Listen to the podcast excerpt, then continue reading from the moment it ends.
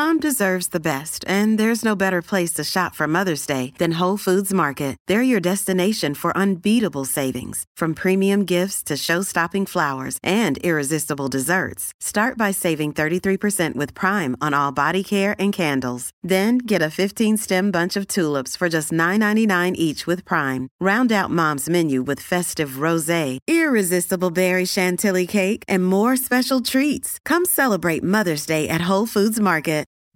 This is the John Oakley Show podcast. Here we go, hour three on a great day for talk radio. It's one of those days where uh, there are some things that have happened that, you know, lend themselves to the conversation naturally. The uh, new rules for impaired driving, uh, obviously cross country, uh, not just in Ontario, not just in the city. These have uh, far reaching implications, whether or not the arbitrary nature of being stopped, uh, it's got to be a lawful stop, but it uh, does not necessarily have to have a probable cause.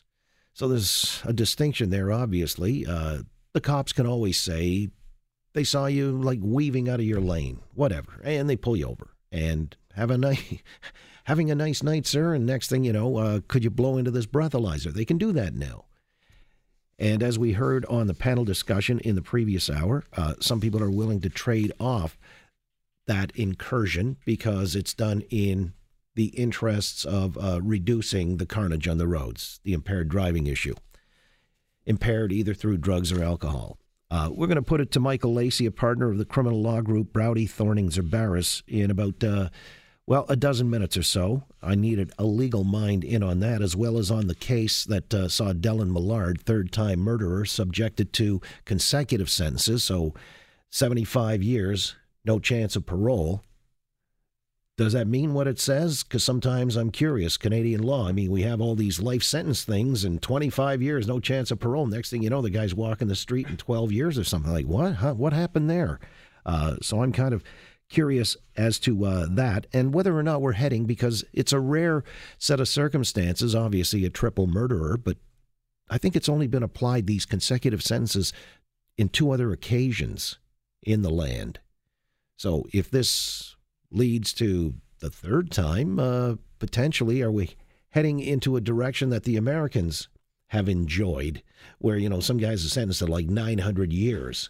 pretty much, even with, you know, good time off for good behavior, two thirds sentence, and all the rest of that, you're done.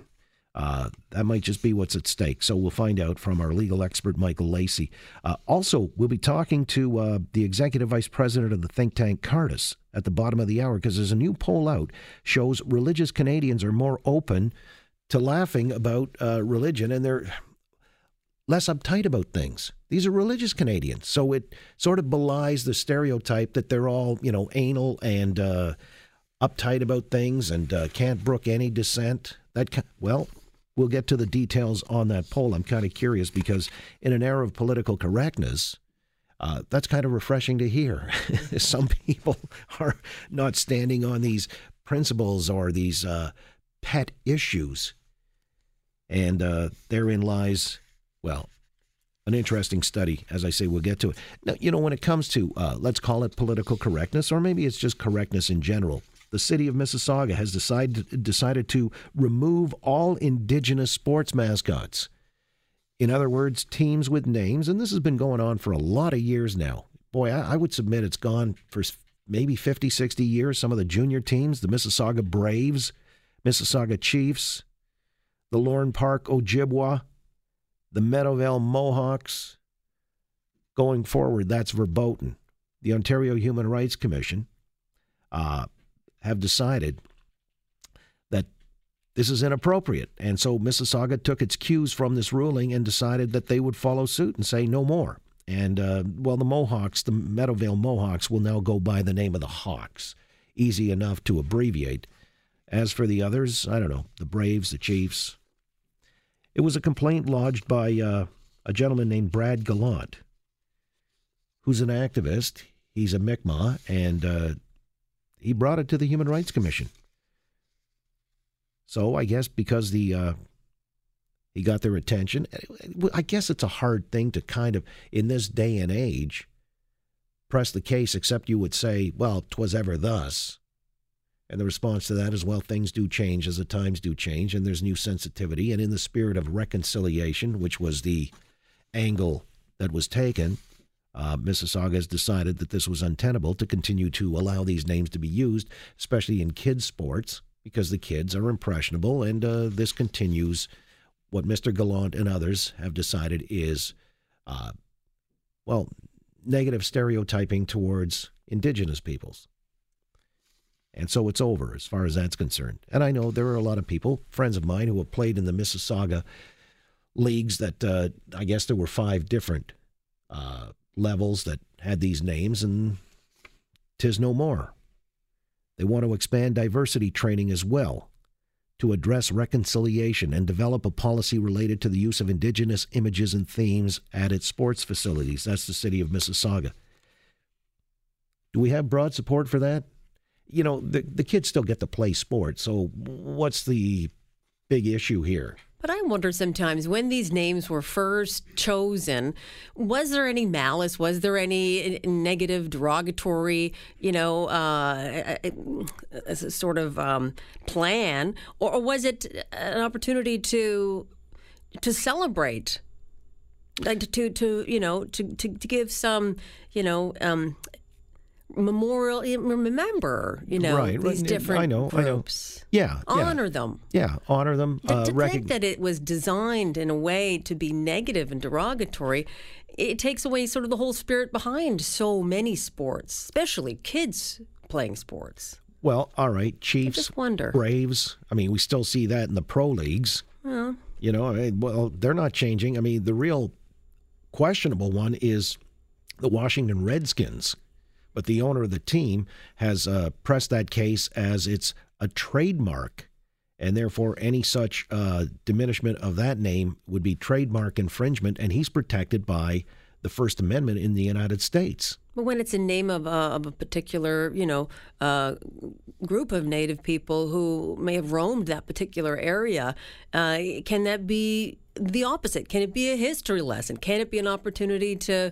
you know, to embrace that? And I mean, I really no, I get wonder, your point. Was it ever designed to be Malicious? what it is being perceived as now? Well, all right, uh, and some would say, well, but that's because no consideration was given back then because the people the indigenous peoples were effectively powerless or voiceless. And now that one, anyway, and uh, I suppose he has some support, Mr. Gallant, uh, have been empowered by the Truth and Reconciliation Commission, you know, political correctness, certain sensibilities in this day and age. And there were wrongs and there were atrocities, for sure.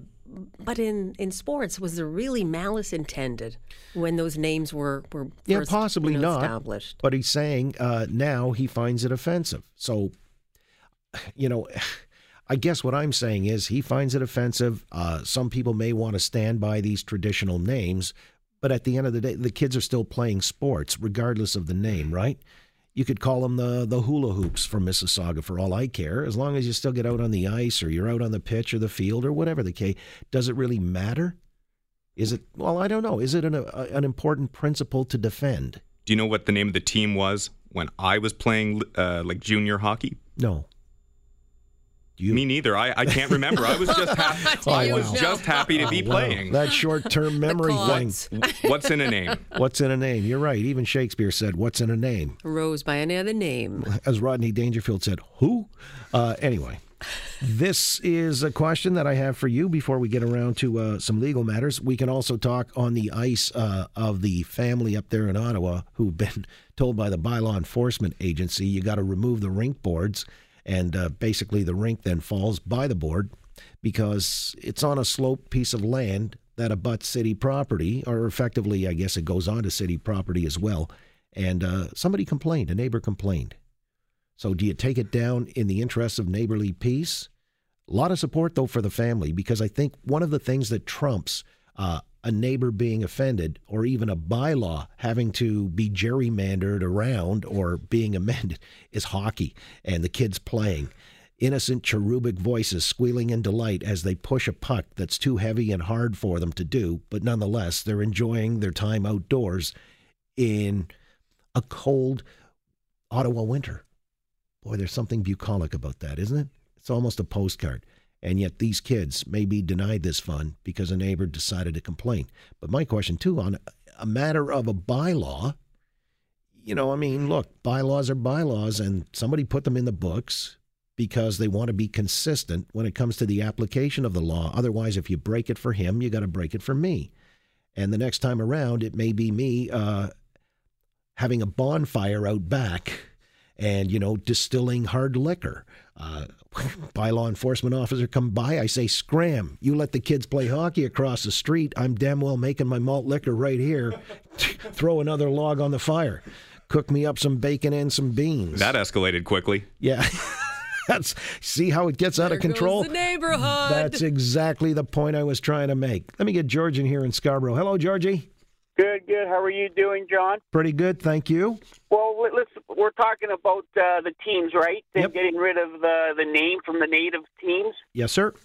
I, I find that that's like a double edged sword for the natives. I'd be pretty upset. You'd be erasing my history pretty quick.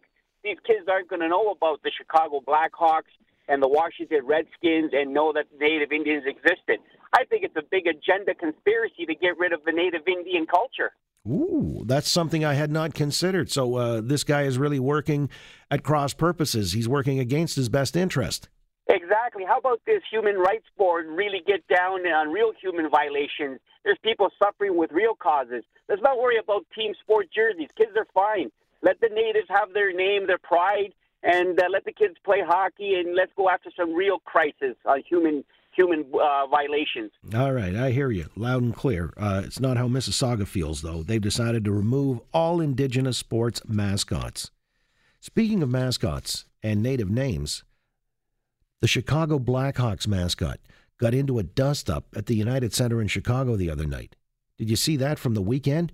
Some drunken guy was heckling him. Next thing you know, they're having a Pier Sixer right there in the United Center in one of the lobbies or the mezzanine and he's got the guy in a headlock, the drunk in a headlock, and he sort of flips him, does I guess what would be known as a suplex if you still follow wrestling. Mm. And uh, this was the Chicago Blackhawks mascot. Whoa. On occasion, the mascots, you know, they get taunted and whatever, and they lose it. They go sideways. Uh, San Diego Chicken, I think, got into it one time with I the remember that. Philly Phantom, or, or they were trading punches too. and so uh, it's always curious to see.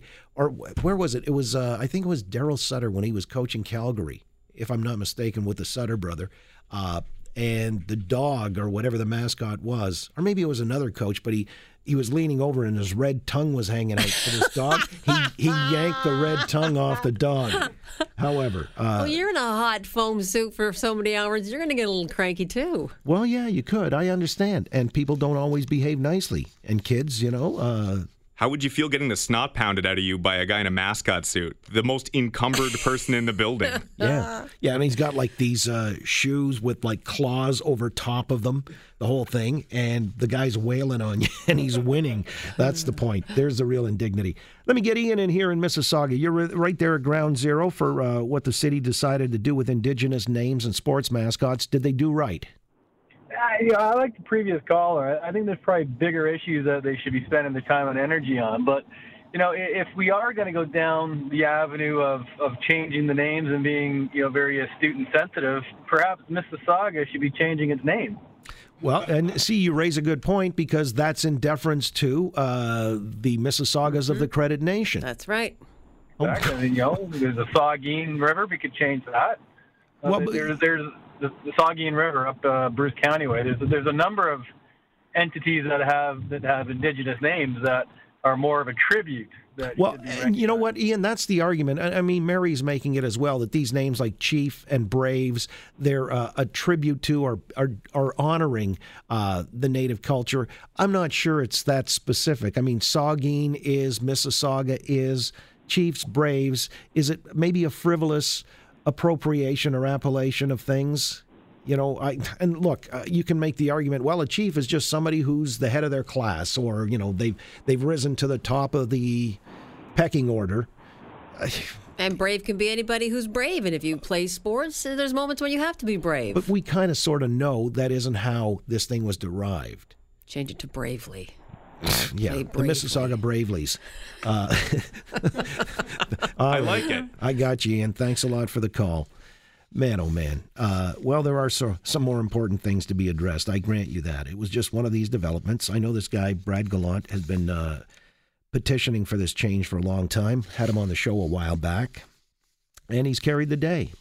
The Ontario Human Rights Commission has decided. Now, does this signal that uh, any precinct that raises their hand and says you got to change the name because we're offended and in the interest of reconciliation, do right by us and no longer uh, malign our culture, don't appropriate it, blah, blah. It was like the argument the other day we had over these totem poles that were a sort of novelty item in a drugstore chain in Nova Scotia, where uh, it was basically a totem pole, but the likeness of Carlton the bear uh, above a guy in a Leafs jersey, small sort of a yard ornament.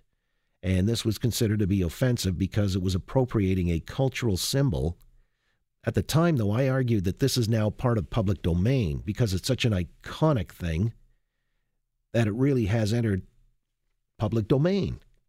And so, uh, while you might stand on the religious aspect of a strict totem pole, this is just, you know, using, I guess, the likeness. Call it appropriation. I thought that was all right to do as far as that's concerned. But these name things, I guess you can get by without uh, actually having the name Braves or Chiefs or Indians or whatever, and the kids will still enjoy their pastime.